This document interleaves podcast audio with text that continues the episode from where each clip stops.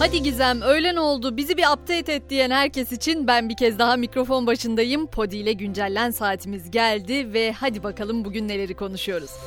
Biliyorsunuz dün Kazakistan'da önemli bir görüşme olmuştu. Cumhurbaşkanı Erdoğan'la Rusya lideri Putin bir araya gelmişti ve Putin'in Türkiye'de doğal gaz merkezi önerisi vardı.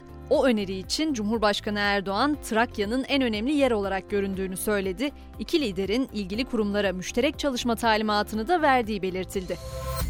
İçeride çokça tartıştığımız konuya dönecek olursak dezenformasyon yasasının dün kabul edilen 29. maddesinden sonra yanıltıcı haber yapanlara hapis cezası öngörülüyor biliyorsunuz. İnternet haber siteleri de süreli yayın kapsamına girdi. Haber siteleri de artık basın ahlak esaslarından sorumlu tutulacak. Güzel haberi de verelim. KYK borcu düzenlemesi bütçe komisyonundan geçti. Düzenleme ile öğrenim kredisi borçlarının faizleri silinecek. Öğrenim kredisi alanlar borçlarını aldıkları miktar kadar ödeme yapacak.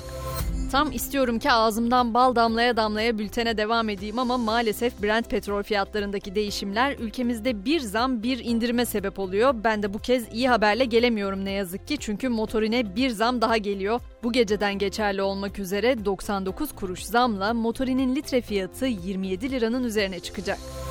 Başkente gidelim. Ankara Büyükşehir Belediyesi ASKİ'ye yapılan %50'lik su indiriminden sonra halkı bilgilendirmek için panolara afiş astı. Afişlerde amacın belediyeyi çalışamaz hale getirmek, engellemek olduğu belirtildi.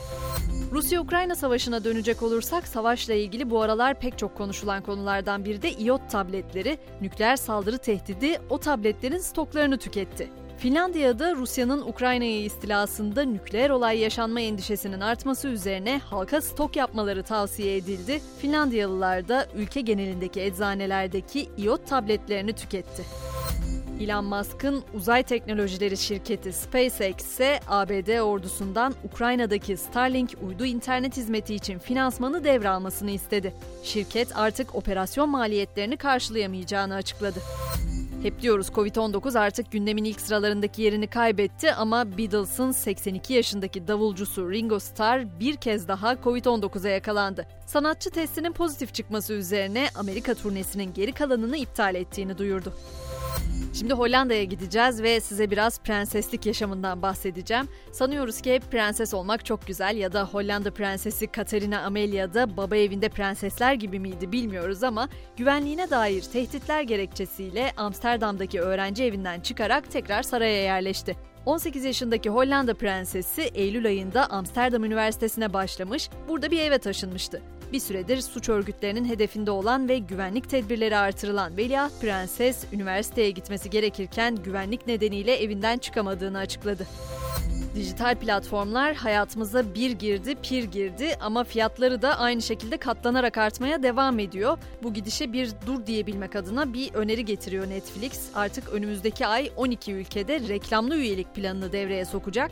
Amerika'da reklamlı temel üyeliğin bedeli 6,99 olarak belirlendi. Sistem saatte ortalama 4 veya 5 dakikalık bir reklam izlemenizi sağlıyor. Bunun karşılığında da abonelere Netflix'in programlarının büyük bir bölümüne erişim veriyor. Türkiye ise bu seçeneğin olacağı açıklanan ilk ülkeler arasında yer almıyor. Bir de farkındalık kampanyasından söz edeceğim size. Dünya çapında faaliyet gösteren spor ekipmanı markası Decathlon, Belçika'nın 3 şehrinde müşterilerini tersten alışverişe teşvik etmeyi amaçlayarak isim değişikliğine gitti. Firma bir ay boyunca isminin tersi olan Nolthcate adını kullanacak. Firmanın amacı müşterilerin eski veya kullanılmamış spor ürünlerini Decathlon'a satmalarını sağlamak. Böylece ürünlerin garanti kapsamında tamir edilip yeniden satılması söz konusu olacak. Geçelim spor camiasına. Fenerbahçe ve Trabzonspor UEFA Avrupa Ligi, Demir Grup Sivas Spor ve Medipol Başakşehir ise UEFA Konferans Ligi'nde mücadele ederken aldıkları puanlarla da Türkiye'nin sıralamadaki yerini etkiliyor.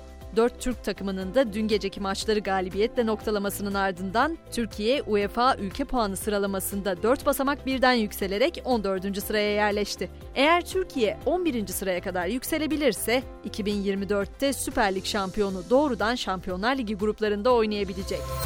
Spor Toto Süper Lig'de 10. hafta bu akşam Korendon Alanya Spor, Fraport'ta Antalya Spor maçıyla başlayacak. Mücadele saat 20'de.